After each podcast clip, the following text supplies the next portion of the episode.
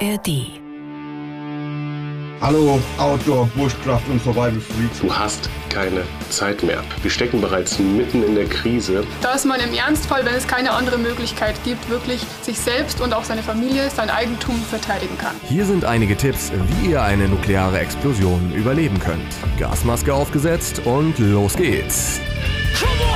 Also keine Ahnung, wie es euch geht, aber unter allen Subkulturen, die die letzten Jahre so in die kollektive Wahrnehmung gerückt sind, sind Prepper mit die faszinierendsten Typen für mich. Ich sehe schon auch, dass es vielleicht schon mal weniger krisengeschüttelte Zeiten gab, aber sich deswegen Survival-Skills draufschaffen? In der Lage sein wollen, aus dem rostigen Nagel und einer Rolle Klopapier ein Transistorradio zu bauen? Pfeile aus getrocknetem Tierkot zu schnitzen, um Plünderer abzuwehren? Leute, und mal ganz zu schweigen von, ich sag's mal vorsichtig, äh, gewissen ideologischen Motiven, die so hinterm Preppen stehen können? Die Weltelite plant den Bevölkerungsaustausch. Der Tag X wird kommen. Wir müssen vorbereitet sein. Das ist einigermaßen crazy. Und das ist auch, aber nicht nur ein Grund, warum ich bislang wirklich weit davon entfernt war, selbst auch nur im Ansatz mich auf irgendeine geartete Katastrophe vorbereiten zu wollen. Aber ihr habt schon richtig gehört. Wahr. Denn ich merke, dass sich etwas in mir verändert. Ich frage mich zunehmend, ob meine Art durchs Leben zu gehen wirklich die vernünftigste ist. Zu glauben, es hätten noch immer Jod Jange. Guckt euch doch mal um. Krieg, Pandemie, Naturkatastrophen, soziale Verwerfung, Radikalisierung, Verarmung. Vielleicht ist es langsam an der Zeit für mich, mich vorzubereiten.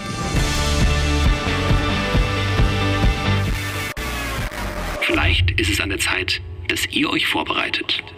Denn was, wenn nicht die Prepper es sind, die komplett durchgeknallt sind? Was, wenn wir in unserer grenzenlosen Ignoranz und Lethargie einfach so gut darin geworden sind, die Augen vor der Realität zu verschließen, dass sie uns jederzeit eiskalt überrollen kann?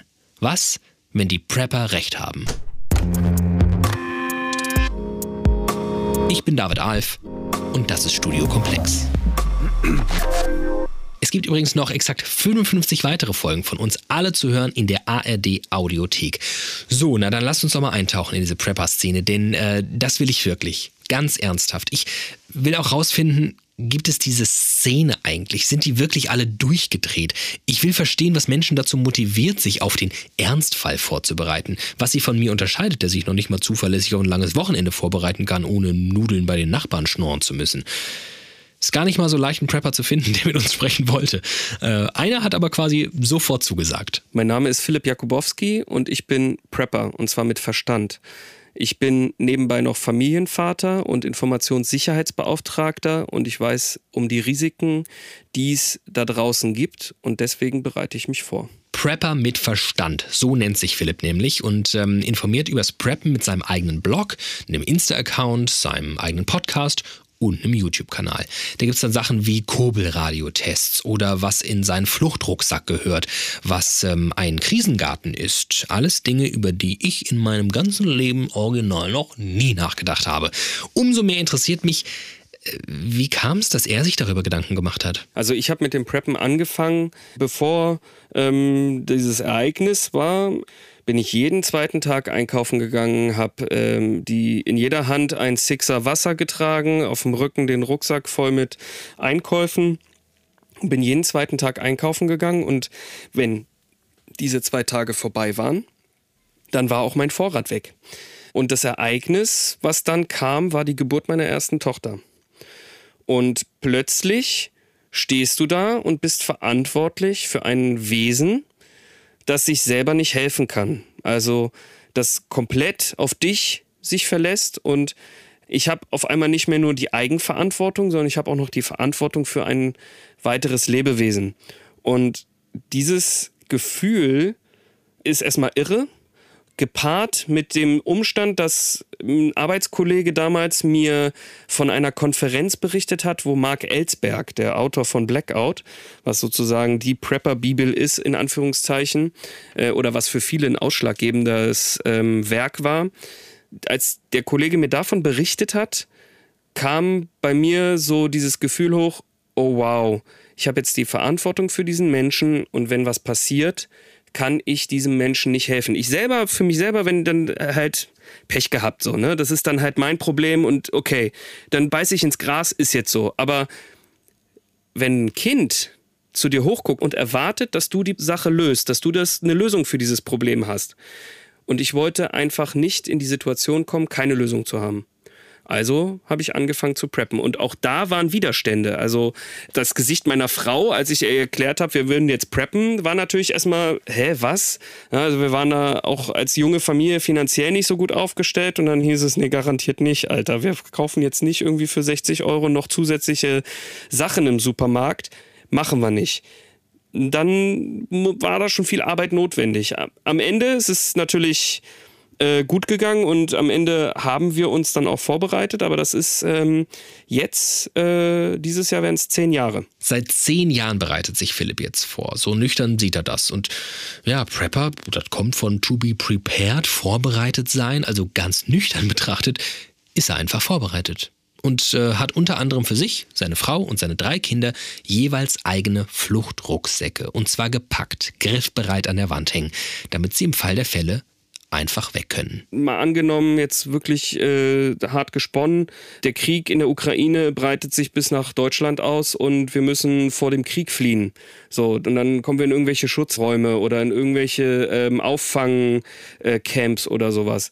Dann haben wir trotzdem für drei Tage Klamotten und was zu trinken und ähm, ein Buch für die Kids und ein Kuscheltier, wo sie sich dran klammern können, wo einfach dann auch ein bisschen Behaglichkeit da ist und halt einfach ähm, Komfort höher ist als ich renne in meinem Pyjama raus und hab halt dann sonst nichts mehr, außer die Klamotten, die ich am Leib hab. Ja, so sähe das dann wahrscheinlich in meinem Fall aus. Aber ich, ich kann mir nicht helfen. Ich spüre wieder, wie es sich eigentlich in mir sträubt, wie ich denke, aber ich will gar nicht so weit denken, dass sich der Krieg bis nach Deutschland ausdehnt, geschweige denn jetzt schon Rucksäcke für meine Kinder packen. Wo, wo fange ich denn da an und wo höre ich auf? Auf wie viele Krisen soll ich mich denn vorbereiten? Wie weit soll ich gehen? Wie viel Geld und wie viel Zeit investieren?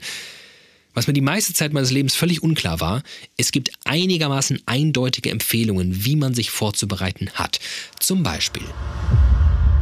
Legen Sie einen Vorrat an Essen und Trinken für 10 Tage an. In Ihrer Hausapotheke sollten weder der Verbandskasten noch Schmerzmittel oder eine Splitterpinzette fehlen. Sie brauchen Löschspray, einen Gartenschlauch sowie eine Kübel- oder Einstellspritze. Außerdem ein Rundfunkgerät, das für den Batteriebetrieb geeignet ist oder ein Kurbelradio, einen Campingkocher, Brennstoffe, Einweggeschirr und Bestelllichter, eine Tasche,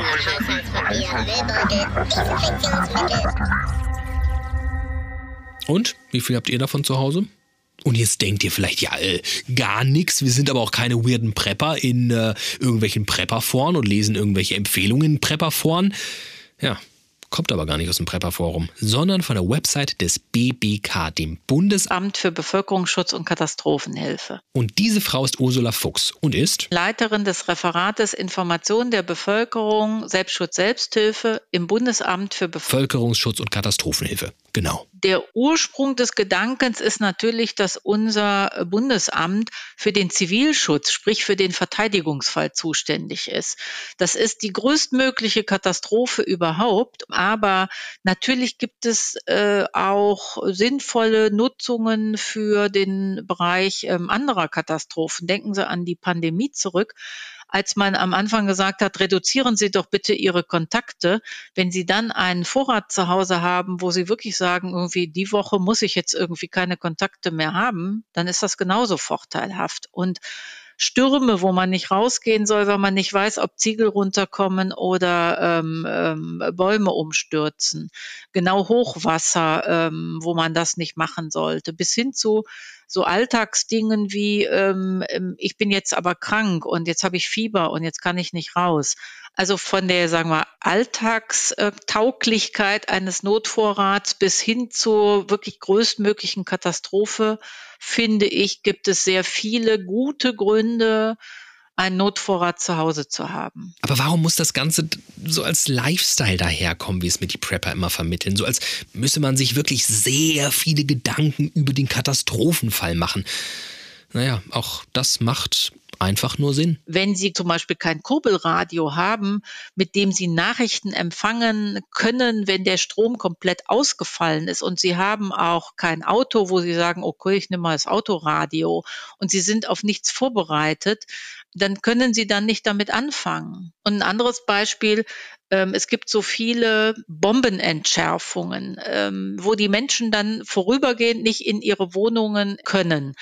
Wenn Sie jetzt eine vierköpfige Familie haben und zwei sind arbeiten, einer ist in der Schule, einer ist in der Uni und dann können alle nicht zurück nach Hause. Wenn Sie sich vorher nicht verabredet haben, wo man sich vielleicht treffen kann, dann wird es vielleicht schwierig. Wenn Sie Grundschulkinder haben ohne Handy, müssen die trotzdem wissen, wo sie hingehen können. Also deswegen mein Appell ist eigentlich immer, nehmen Sie einen, einen, ruhigen, guten Tag, um darüber nachzudenken. Ja, also ich glaube, in diesen ruhigen, guten Tag habe ich mich mit dieser Folge erfolgreich selbst reinmanövriert. Und euch gleich mit. Herzlichen Glückwunsch. Ich lerne also, ich soll mir Vorräte anschaffen und mich und meine Nächsten darauf vorbereiten, was zu tun ist, wenn die Welt untergeht. Also eigentlich, sagt uns Ursula Fuchs und damit das BBK, werdet alle zu Preppern. Aber naja, so weit wird sie wahrscheinlich nicht gehen. Ne? Also Prepper, das klingt jetzt nicht so hochoffiziell und nach Bundesamt. Es wird uns vom Bundesamt oft unterstellt, wir würden äh, Prepper ähm, verteufeln. Ähm, dem würde ich hier gerne ähm, ähm entgegenwirken, weil to be prepared heißt erstmal, ich bin vorbereitet. So. Und ähm, so gibt es eben Menschen, die sagen, ich möchte das umfassend für meine Familie machen und ich mache das für drei Monate. Daran ist es erstmal nicht schlecht. Und wenn wir empfehlen, etwas äh, vorzubereiten und die Leute sich dran halten, dann ähm, werden die auch von uns nicht verteufelt. Okay, wow. Äh, ich will auch nicht, dass die Prepper verteufelt, aber dass da so eine Liebe herrscht, na gut. Aber nee, wir hatten es auch am Anfang schon mal davon. Es gibt doch nun mal auch einfach sehr viele fragwürdige Gestalten in dieser Szene. Das kann Ursula Fuchs ja nicht einfach nur super finden, dass die sich jetzt ausgerechnet Lager im Wald bauen wollen. Wo wir eindeutig die Grenze ziehen, ist da, wo sich Menschen dann radikalisieren und sagt, wir lehnen ähm, diese staatlichen Strukturen ab und wir raten sogar zur Bewaffnung. Das gibt es ja auch. Ähm, aber die Gewaltmonopol liegt nun mal beim Staat. Ähm, und das ist absolut unsere Grenze. Also wo es dazu kommt zu sagen, ja, und wenn, wenn es dann zu Großereignis kommt und es ist Chaos und dann wird geplündert und dann müsst ihr eure Vorräte mit Waffen verteidigen. Stopp. Auf keinen Fall. Ja, besser ist das. Und Andererseits denke ich mir, wir lernen hier, es ist einfach nur klug, sich auf einen Ernstfall vorzubereiten. Nur klug aus der Komfortzone raus, ab ins Schreckensszenario zu springen. Gedanklich natürlich nur, um vorbereitet zu sein. Und ist es dann nicht völlig klar, dass dieses Schreckensszenario, dieser Ernstfall für jede und jeden ganz anders aussehen kann? Und ja, vielleicht noch krasser als meine Apokalypse. Und ja, ist dann vielleicht im Einzelfall total ratsam ist, sich eine Waffe für den Fall der Fälle zu besorgen? Sorry, jetzt habe ich ähm, kurz selbst die Kontrolle verloren. Aber worauf ich hinaus will, wenn wir, wenn wir anerkennen, dass Preppen erstmal total sinnvoll ist, dann kann ich mich doch nicht im nächsten Schritt hinstellen und sagen, also dein Ernstfall ist jetzt aber ein bisschen zu ernst, das mögen wir nicht, hör mal auf damit. Wir haben einen Mann gefunden, der sich genau mit solchen Fragen beschäftigt, und zwar in seiner Forschung. Mein Name ist Micha Louis und ich promoviere an der Ruhr-Universität Bochum zur deutschen Prepper-Szene und bin in der politischen Bildungsarbeit tätig. Und warum genau promoviert ein Soziologe zum Thema Prepper? Ja, das hat angefangen mit einer Beobachtung schon 2017. Ich hatte das Gefühl, dass es ein gesellschaftlich weit verbreitetes Interesse gibt an der Thematik Apokalypse, Katastrophenfilme. Es gab eine ganze Welle an Zombie-Filmen, Serien. Es gab aber auch, was ich interessant fand, eine ganze Reihe an Sendeformaten, zum Beispiel bei D-Max, die sich nur um Survival gedreht haben, also wo Leute in der Wildnis überleben und da dachte ich, das ist spannend. Es scheint irgendwie so eine gesellschaftliche Begeisterung fast schon für das Thema zu geben. Und bei der Recherche bin ich dann auf die PrepperInnen gestoßen und habe auch gemerkt, dass es für Deutschland da eigentlich noch gar keine Forschung zu gibt. Das hat Mischa geändert. Er will in seiner Doktorarbeit rausfinden, warum Menschen zu Preppern werden und wie sie ihr Verhalten begründen, um am Ende möglicherweise Typologien von Preppern zu bilden, also rauszufinden, welche Prepper-Typen es gibt. Dazu hat er 13 Prepper und eine Prepperin interviewt und so Einblick in diese Szene bekommen, die es bisher in der Forschung der deutschen Prepper gar nicht gab. Wen, wenn nicht Mischer also, kann ich reinholen in mein Dilemma? Wenn wir anerkennen, dass Preppen per se gut ist, dann ist es doch super schwer, eine Grenze zu ziehen. Für welchen Katastrophenfall Sie sich jetzt vorbereiten dürfen und für welchen bitte nicht? Also ich glaube, wenn man das Preppen fast als vorbereitet sein, dann ist es wahrscheinlich etwas per se Menschliches. Wir planen in der, immer in die Zukunft, wir bereiten uns immer auf Dinge vor. Hier geht es ja wirklich um Vorbereiten auf einen Katastrophen- und Krisenfall. Ähm, und das muss nicht per se irrational sein, sondern das hat ja de facto einen rationalen Kern. Das muss man aber gucken, ab wo kippt das? Ich will das auch gar nicht unbedingt bewerten, aber man kann schon sehen, dass es bei manchen PrepperInnen sehr stark vom Individuum aus gedacht wird und da auch Züge hat von, ich würde sagen, von einem ganz starken Gedanken von Konkurrenz, von einem sehr negativen Menschenbild ist es angeleitet und man könnte sich auch anschauen, ob es nicht Formen der Preparedness gibt, die vielleicht etwas kooperativer und solidarischer auch sind. Aber per se würde ich sagen, ist das jetzt nichts, was verurteilenswert sein muss, nein. Aber wie kommt es, dass es in den Reihen der Prepper diese eindeutig verurteilenswerten Gruppen von Menschen gibt? Reichsbürger, rechte Revolutionäre. Ich glaube, das hat vor allem damit zu tun, dass man bei all diesen Gruppen ein sehr verbreitetes Misstrauen gegenüber Staat, staatlichen Institutionen, Politik, aber auch gegenüber Mitmenschen vorfindet. Und das, äh, da sind diese Phänomene miteinander, denke ich, kompatibel und anschlussfähig.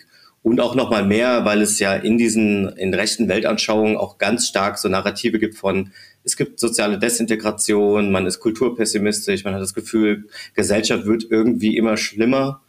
Und diese, diese Weltanschauungen geben ja vermeintliche Antworten darauf, warum das so ist, ähm, von also rassistischen oder antisemitischen Verschwörungserzählungen oder andere Dinge.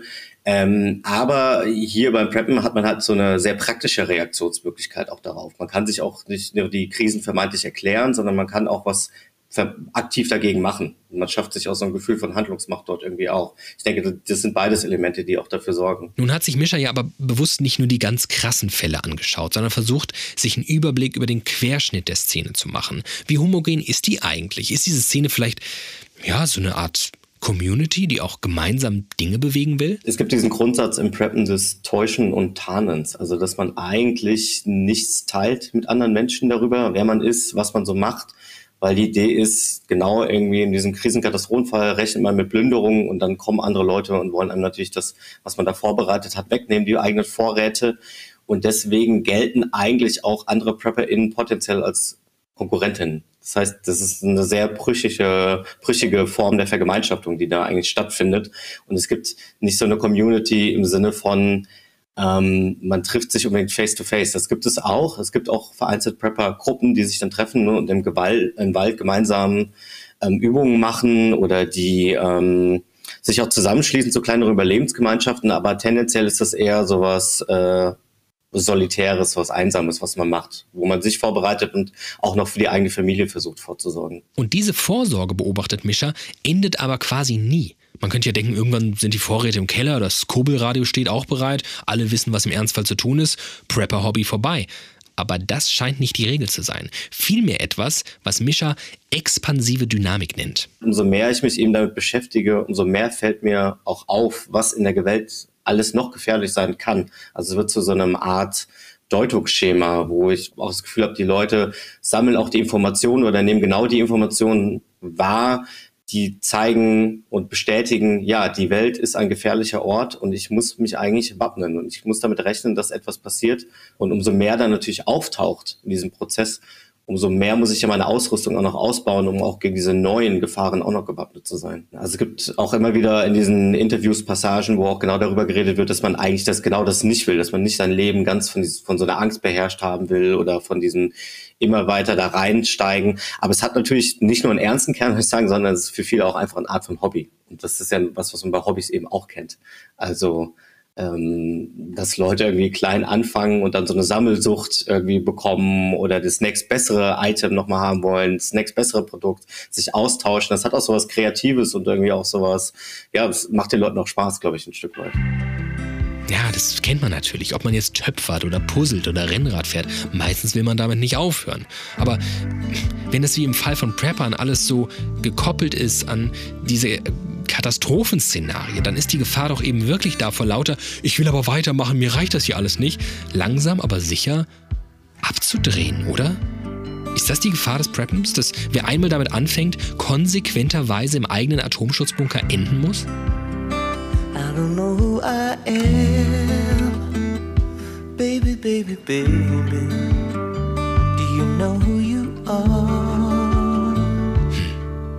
Das verunsichert mich dann doch wieder. Ich muss an Philipp, den Prepper mit Verstand denken. Wahrscheinlich ist jetzt genau der richtige Zeitpunkt gekommen, um uns ihm und seinem Prep mal so richtig hinzugeben. Und wer weiß, vielleicht löst das ja Teile meiner Ambivalenz noch auf. Für, für welches crazy Weltuntergangsszenario preppt er denn eigentlich? Also eigentlich ziemlich das, was das BBK empfiehlt. Und zwar, dass man für einen gewissen Zeitraum ohne Hilfe von außen zu Hause durchkommt. Das mag jetzt natürlich mehr sein als diese zehn Tage, die vom BBK empfohlen werden, aber ähm, also was kann man dann noch mehr vorbereiten? Zum Beispiel für diesen Atomschlag müsste ich mir einen Bunker bauen. So. Und wenn man das mal dann zum Ende durchspielt, will ich mit meiner fünfköpfigen Familie im Bunker hocken, der einen ziemlich kleinen Raum hat und dort dann irgendwie eine Woche lang, also da gehst du auch ein, da wirst du doch verrückt. So, und das macht für mich gar keinen Sinn, sich darauf vorzubereiten. Kann man sich anders auf einen Atomschlag vorbereiten? Weiß ich nicht. Also beschäftige ich mich auch gar nicht so sehr mit, weil ich sagen muss, das ist ein Szenario, ähm, da, da will ich mich in dem Sinne auch nicht unbedingt dafür ähm, vorbereiten oder damit, damit beschäftigen, weil ich sehe keine sinnvolle Lösung.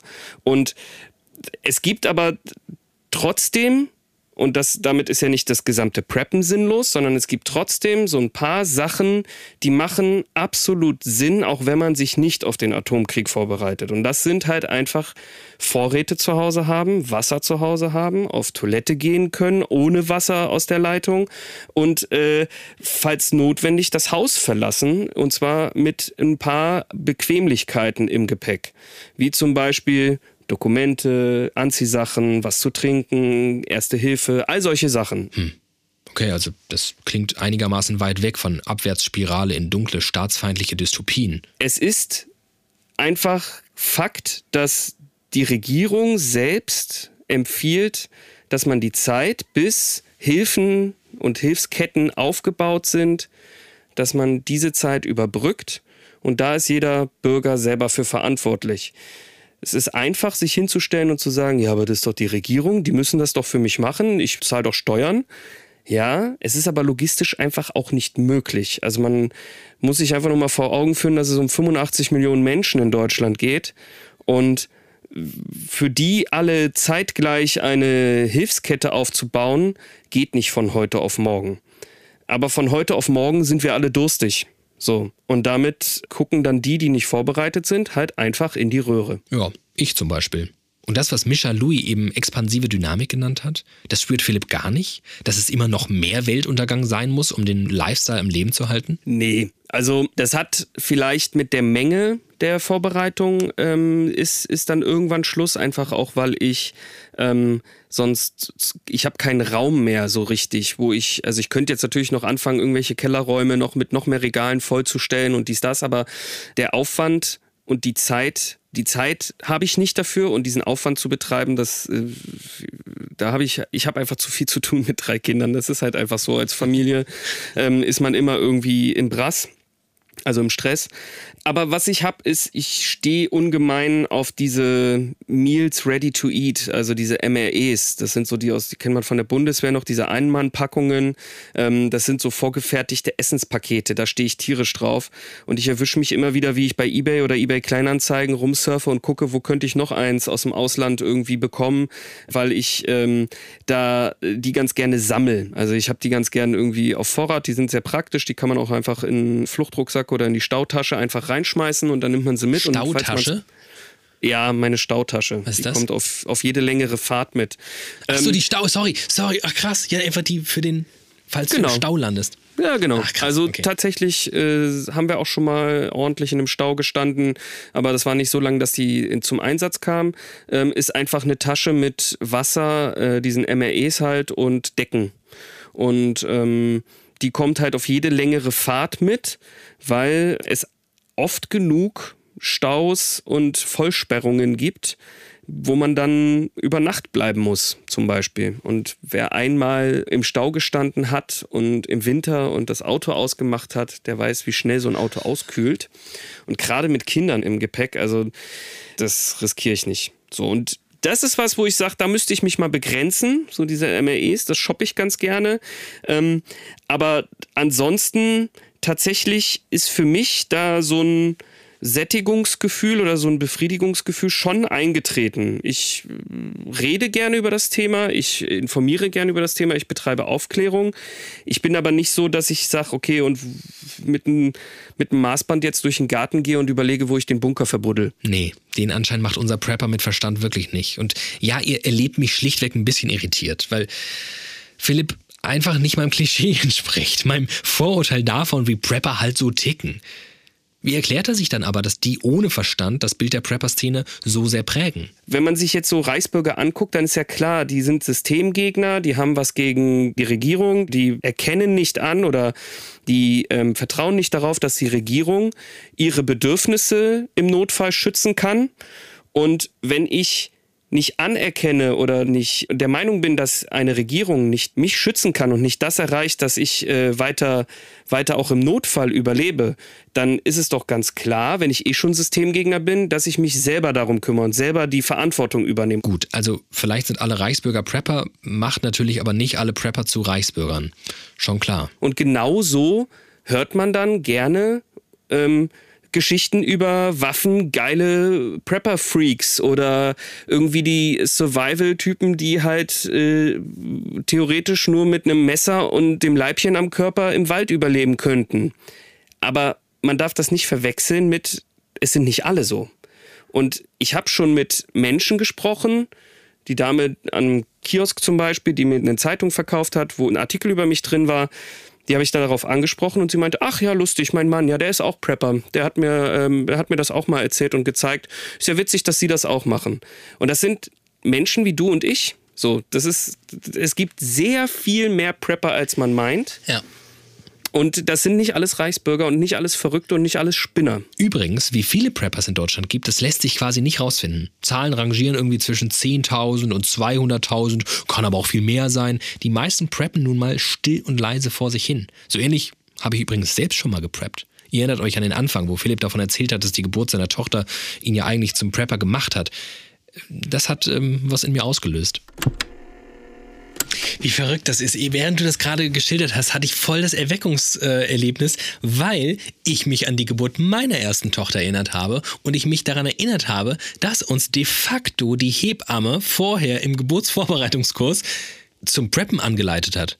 Die hat gesagt, habt euch mal schön für die ersten zwei Wochen äh, Sachen in der Tiefkühltruhe essen, weil ihr werdet so am Arsch sein, ihr werdet so überfordert sein mit Leben und Atmen und Überleben, dass ihr, ihr werdet nicht einkaufen gehen, ihr werdet nicht Brötchen holen gehen fürs Frühstück, habt allen Scheiß, den ihr braucht, zu Hause. Das Lustige ist, anders als bei dir hat es irgendwie keine Breitenwirkung in die Zukunft gehabt, sondern ich habe so das Wochenbett überstanden und bin danach endlich wieder, yay, ich kann endlich wieder genauso wie du jeden Tag in den Supermarkt gehen, also du vorher und ähm, ja, äh, erstaunlich. Ich habe dann quasi einfach wieder davon Abstand genommen. Dabei war ich mal in einer ganz ähnlichen Situation. Es fängt ja auch schon vor dem Kreissaal an. Dein, also voll, Alter. Jeder, der, der, jeder, ja. der ein Kind bekommen hat, der weiß, dass im Vorfeld die Krankenhaustasche gepackt wird.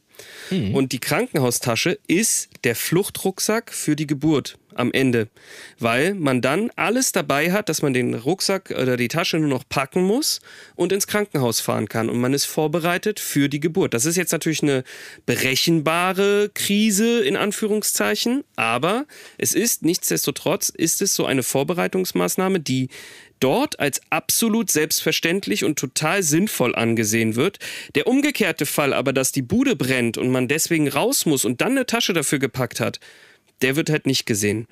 Und das finde ich, ähm, finde ich irgendwie schade. Schade und auch ein bisschen doof, oder? Ich frage mich einfach, wie kommt das, dass Leute wie ich fürs Kinderkriegen preppen, wochenlang alles auf diese ganz besondere Form der Apokalypse vorbereiten und sobald alles wieder scheinbar in geordneten Bahnen abläuft, zurückkehren zum alten Lethargo-Lifestyle. Ich, Notvorräte? Bitte, Krankenhaustasche, ich bin doch nicht krank. Gott bewahre. Tja, und ich glaube, darüber muss ich zu guter Letzt sprechen. Über Weltuntergang und Hoffnung. Und ja, ein bisschen Gott ist auch dabei. Mein Name ist Alexander Nagel. Ich bin Professor für sozialwissenschaftliche Religionsforschung am Institut für Soziologie in Göttingen. Ich beschäftige mich mit den Preppern im Zusammenhang mit meinem Interesse an moderner Apokalyptik und moderner Naherwartung. Naherwartung, das musste ich erstmal googeln. Die Annahme bezeichnet, dass das angekündigte Wiederkommen Jesu Christi in unmittelbarer Zukunft zu erwarten sei. Okay, darum soll es aber gar nicht gehen, wohl aber um moderne Apokalyptik. Alexander, hast du alle vom Bundesamt für Katastrophenschutz empfohlene Notvorräte zu Hause? Nee, auf gar keinen Fall. auf gar keinen Fall sogar. Wie, äh, wieso, wieso auf gar keinen Fall? Ja, also ich plane zumindest nicht für diesen, ich glaube, zwei Wochen Horizont, mhm. sondern äh, jetzt vor einem langen Wochenende sehe ich schon zu, dass ich für die drei Tage dann genug äh, zu essen im Haus habe. Aber viel weiter reicht mein Planungshorizont dann auch nicht, muss ich gestehen. Weil du am Ende, weiß ich nicht, bist du einfach optimistisch genug, dass du denkst, auch dieser Ernstfall, den die da heraufbeschwören, dass der gar nicht eintritt? Das ist ein Trade-off aus Planungsfaulheit und Zweckoptimismus, würde ich sagen. Planungsfaulheit und Zweckoptimismus. Das klingt fast so abgeklärt, wie Philipp sein Preppen erklärt, nur eben in die andere Richtung. Aber was steckt dahinter? Dass Leute wie ich, dass Leute wie Alexander so ganz anders auf mögliche Katastrophen reagieren als zum Beispiel Philipp, indem sie eben fast ja, gar nicht reagieren. Ja, das ist wahrscheinlich was zutiefst Menschliches. Also in der Soziologie spricht man ja oder in der Psychologie auch von Gegenwartspräferenz, also dass einem immer die Gegenwart äh, näher liegt als die Zukunft oder dass man Dinge in die Zukunft abdiskontiert, von denen man weiß, und das gilt ja auch für alle anderen Vorsorgepraktiken oder für viele andere Vorsorgepraktiken, ne, von denen man weiß, es wäre gut, mich jetzt darum zu kümmern. Wenn man jetzt an die Hörer des Podcasts denkt, kann sich ja jeder an die eigene Nase fassen, wie es mit der eigenen Altersvorsorge aussieht oder mit der Kariesvorsorge oder allen anderen Vorsorgepraktiken. Diese Gegenwartspräferenz ist sicherlich was zutiefst Menschliches. Aber vielleicht hat es ja auch ein bisschen was mit dieser Apokalypse-Ästhetik zu tun ja, wäre schon klug, sich für den Fall der Fälle zu wappnen, aber wo bleibt dann noch meine juppiehafte Dauerironie und mein zur Schau getragener Optimismus, dass am Ende schon alles nicht so schlimm wird? Denn diesen Vibe verströmen Prepper nun in der Regel halt so gar nicht. Auch ein Grund, warum man sich dann schnell erhebt und sich eher darüber lustig macht, oder? Ich finde das eher gar nicht belustigend, sondern dann doch eher ein bisschen besorgniserregend auch, dass ähm, dass, soweit ich das aus meinen äh, Forenanalysen sehen kann, viele Prepper doch mit einem äh, eher skeptischen Welt-, Gesellschafts- und Menschenbild operieren, das eben ganz stark die eigene Vorsorge auch als alternativlos hm. erscheinen lässt und das auch vergemeinschaftet ist mit zum Beispiel ja entweder meritokratischen, also ganz stark auf die eigenen Verdienste bezogenen oder sogar sozialdarwinistischen äh, Vorstellungen, wer es letztendlich auch verdient hat zu überleben. Etwas, was ich zum Beispiel Philipp unmöglich unterstellen könnte. Aber trotzdem wohnt dem Preppen etwas inne, was man doch mal vorsichtig Egoman bezeichnen könnte. Oder wie man es aus Weltuntergangsfilmen halt kennt. So, es überlebt derjenige, der zuvor das mal an sich denkt. Also das beobachte ich auch, dass es eine ausgeprägte Egozentrik gibt äh, in der äh, Prepper-Szene, die sich auf sich selbst und die einem Schutzbefohlenen, was durchaus auch zum Beispiel Tiere einschließen kann, bezieht. Das würde ich jetzt gar nicht als Egoman, sondern vielleicht eher als klassisch patriarchal bezeichnen. Und äh, ja, da hast du recht. Also in vielen Apokalypse-Filmen ist das äh, schon auch so, dass der einsame äh, männliche Heroe da sozusagen die ganze Action äh, besorgt. Ähm, ich würde aber sagen, es gibt sowohl bei den Filmen als auch bei den Preppern da auch Schattierungen. Also schon jetzt, zum Beispiel in den Foren, die ich mir ansehe, kommunizieren die Prepper äh, ja auch viel miteinander über gute Praktiken. Und es gab zum Beispiel allerdings vor längerer Zeit auch eine Diskussion über sogenannte Überlebenskoalitionen. Also die Frage, mit wem man jetzt schon Absprachen treffen könnte im Hinblick auf ein arbeitsteiliges Zusammenwirken nach dem Katastrophenfall zum Beispiel. Das sind ja durchaus auch Formen von Arbeitsteiligkeit, Gemeinschaft, wenn auch auf niedrigem Niveau. Und wenn Studio Komplex für etwas angetreten ist, dann ja wohl um Schattierungen in vermeintlich schwarz-weißen Weltbildern aufzudecken. So eben auch beim Thema Preppen. Aber ich will jetzt doch nochmal zurück zum Thema Hoffnung, denn wenn ich hier schon mal einen Religionswissenschaftler sitzen habe, der sich hauptberuflich mit der Apokalypse beschäftigt, dann kann er mir doch vielleicht sagen, ob ich einfach zu hoffnungsvoll bin, um mich den real nähernden Katastrophen zuzuwenden dem Ganzen liegt ja so ein bisschen zugrunde, dass ich mich eigentlich dieser Szene oder der Idee des Preppens mehr öffnen will, als ich es eigentlich zulasse, weil ich so mir selbst unterstelle und all jenen, die sich nicht an die Empfehlung des äh, BBK halten, ignorant zu sein, zu beschäftigt, äh, meinen Wohlstand zu verwalten, zu halten und mich in so einer scheinbaren Sicherheit zu wiegen, dass es schon immer so weitergeht. Und dabei, und das sagt ja selbst Ursula Fuchs vom BBK, gibt es sehr gute Gründe, sich auf Zivilisationskrisen vorzubereiten. Bin ich ignorant oder ist es einfach nur zutiefst hoffnungsvoll und deswegen so wahnsinnig schlecht vereinbar mit dem Preppen, was einfach ein pessimistischer Akt ist? Das ist natürlich die wohlfeilste Variante, jetzt zu sagen, die eigene äh, Faulheit, nicht die Vorräte gemäß den Vorgaben des äh, Amts für Katastrophenschutz anzulegen, ist Ausdruck unserer Hoffnung, vielleicht sogar im Blochschen Sinne. Ähm, das kann man sicherlich so machen, halte ich aber für heroisch, weil auch äh, unsere Hoffnung, prinzipielle Hoffnung entbindet uns ja nicht da von der Verantwortung für Krisenfälle vorzusorgen. Insofern, so einfach würde ich es dir jetzt nicht machen wollen. Nee, äh, nee äh, sorry, aber auf der anderen Seite muss ich auch sagen, dass bei den Preppern eben dann teilweise auch eine Eigendynamik der Hoffnungslosigkeit zu beobachten ist und mhm. fast so ein, ein Suchen nach der nächsten Krise. Ähm, ich habe das in einem Aufsatz mal sozusagen fortlaufendes Krisenmonitoring genannt. Ne, wenn, wenn jetzt das eine durch ist, dann kommt das nächste und dieses ständige Abtasten der globalen Nachrichten auf die nächste große Krise, das, ähm, das ist das Gegenteil von Hoffnung in gewisser Weise und äh, sicherlich eine Lebenshaltung, die einen nicht dauerhaft zufrieden machen kann.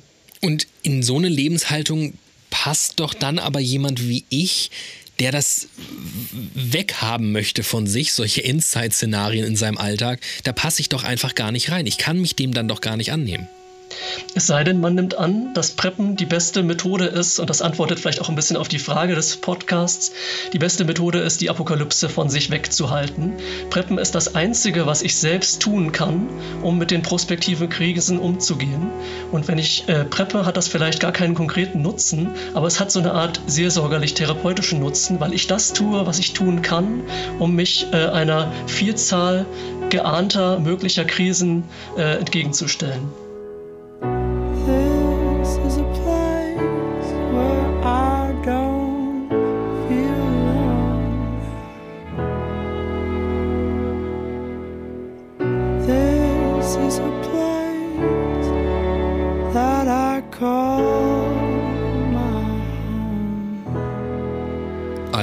Ist es am Ende das? Steckt im Preppen selbst die eigentliche Hoffnung, nämlich der Krise zu begegnen, sie anzunehmen und zu bewältigen? Und ich, der sich für den großen Optimisten hielt, bin ich in Wahrheit der Hoffnungslose, weil ich jetzt schon aufgegeben habe?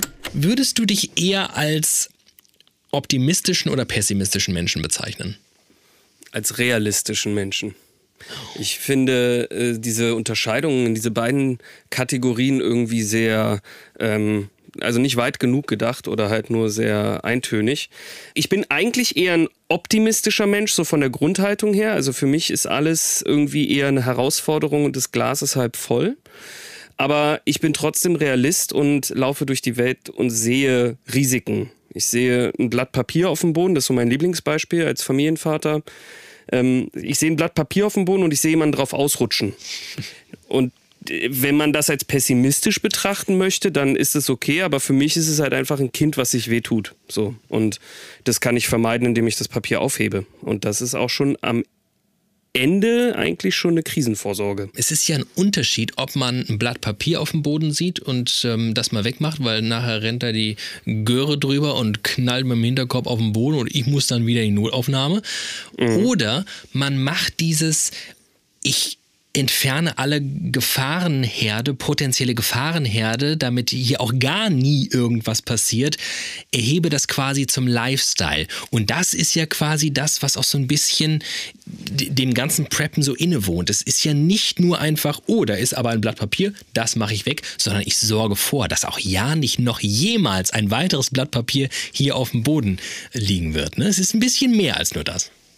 Ja, aber es ist halt auch wiederum nicht unbedingt ein Extrem. Also man kann jetzt so wie mit dem bist du Pessimist oder Optimist, kann man natürlich schwarz oder weiß malen, aber gleichzeitig ist Preppen auch schon eine Vorbereitung auf kleine Krisen, wie zum Beispiel ein Hochwasser wie zum Beispiel ein Hausbrand, wie zum Beispiel, dass ich im Stau stehe und pinkeln muss, aber nicht das Auto verlassen kann, um hinter die Leitplanke zu gehen, weil es doch so gut weitergeht, so zähfließend ist, dass ich äh, entweder die Wahl habe, ich mache während der Fahrt die Tür auf oder ich mache mir in die Hose. So, und dann gibt es halt kleine Tricks und Kniffe, die halt auch schon diese kleine Krise vorbereiten. Wie zum Beispiel eine, äh, so eine Art, ähm, Travel John nennt sich das, so eine Windelmaterial gefüllte mobile Toilette. So, die habe ich im Handschuhfach, weil könnte ja sein, auch mit Kindern.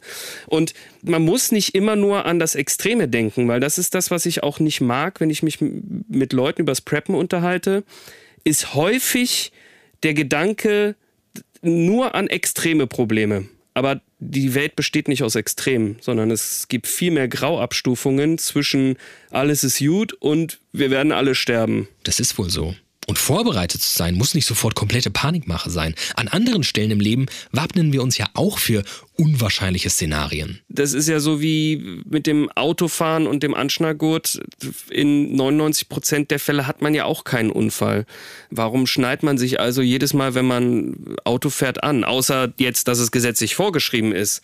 Aber das ist ja ungefähr das Gleiche. Am Ende ist es die Trägheit und man stellt dann doch irgendwie andere ähm, Gründe über das, dass man preppen möchte. Also es gibt immer Gründe dagegen. Es kostet eventuell mehr Geld, es macht mehr Arbeit, was könnten die anderen von mir denken, es nimmt mir Raum zu Hause weg, ähm, ich muss mich darum kümmern. Ähm, das sind alles so Sachen, die sprechen dagegen, dass man es macht. Auf der anderen Seite ist es eigentlich kein so riesengroßer Aufwand. Und wenn man es mal gemacht hat, dann merkt man ganz schnell, wie ein solche Nachrichten und so irgendwie Toilettenpapierengpässe einen dann nicht mehr jucken. So, das ist einem dann halt einfach egal.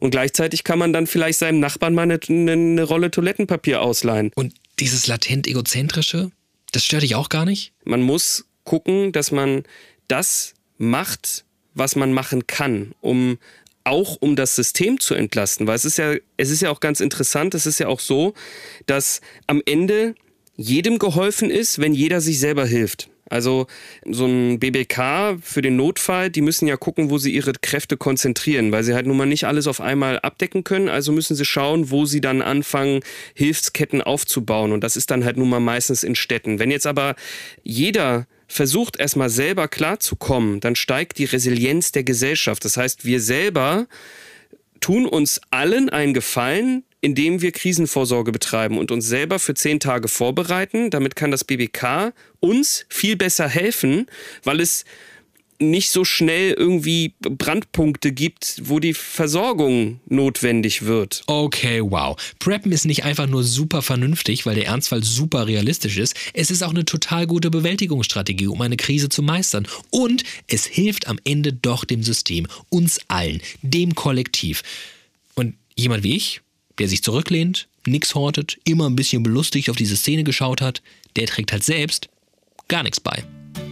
Ich merke an mir, dass sich mein Bild von Preppern, davon, was Preppen eigentlich ist, davon, wie wahrscheinlich oder unwahrscheinlich es ist, dass ich preppe, ganz schön gewandelt hat über die Gespräche in dieser Folge hinweg. Beobachten wir da auch gerade eine kleine Apokalypse? Die meines Weltbildes? Klingt komisch, aber ähm, Alexander Nagel, der Religionswissenschaftler, hat mich darauf gebracht. Apokalypse, das heißt ja Offenbarung, um scheinbare Sicherheiten in Frage zu stellen und zu sagen, bisher dachtet ihr dies, ich aber sage euch jenes. Und das ist ja schon auch der Gestus, in dem Prepper auftreten, wenn sie sagen, ihr wähnt euch sicher, aber. Und ähm, da würde ich eben schon sagen, da gibt es unterschiedliche Grade von dem, was da möglich ist. Und auch nach unserem Gespräch muss ich sagen, also ich würde mich jetzt doch noch mal bemühen, die Vorgaben des Bundesamts für Katastrophenschutz mir noch mal anzusehen und zumindest äh, meinen Vorrat dem so ein bisschen anzunähern. Ach guck, selbst Alexander Nagel haben wir so weit bekommen. Wer hätte das gedacht? Aber ich bin ganz ehrlich, ich denke aktiv darüber nach, ob ich am Wochenende losgehe und mir mal mindestens so das BBK Starter Kit hole. Bisschen mehr Trinkwasser als sonst, bisschen mehr Nudeln, bisschen mehr Tomaten in Dosen. Äh, bevor ich mir das Kurbelradio anschaffe, sage ich nochmal Bescheid. Das hätte ich am Anfang dieser Woche nicht für möglich gehalten. Mich würde interessieren, wie es euch nach dieser Folge geht. Denkt ihr auch aktiv übers Preppen nach oder seid ihr immer noch super tiefenentspannt? Bei Spotify könnt ihr uns jetzt direkt Feedback auf unsere Folgen geben und äh, mir bei dieser Gelegenheit auch diese Frage beantworten. Das war Studio Komplex für diese Woche. Wie immer habe ich noch einen kleinen Tipp aus der ARD Audiothek für euch im Gepäck. Der Podcast Flexikon. Anne Radatz und Steffi Banowski, äh, die hosten den und beschreiben Flexikon als Laber-Podcast mit Bildungsauftrag. Sie versorgen euch mit Klugscheißerwissen, mit dem ihr flexen könnt. Wie lügt man zum Beispiel glaubwürdig? Wie werde ich Influencerin? Wie mache ich Schluss, ohne gehasst zu werden? Und sind die Leute im Swinger Club wirklich so sexy auf den Werbetafeln? Ganz ohne Flexikon kann ich euch sagen, die sexieste Landesrundfunkanstalt Anstalt ist immer noch der Hessische Rundfunk. Der lässt uns das hier nämlich machen und das schönste Team der Welt hat diese Folge für euch möglich gemacht. Torben Richter, Milena Pieper und Agatha Pietschik. Das Episodenbild kommt von Caroline Glomb und Theresa Paulsen, der Sound von Tim Grube und diese Stimme von David Alf. Passt auf euch auf, packt die Stautasche. Bis dahin.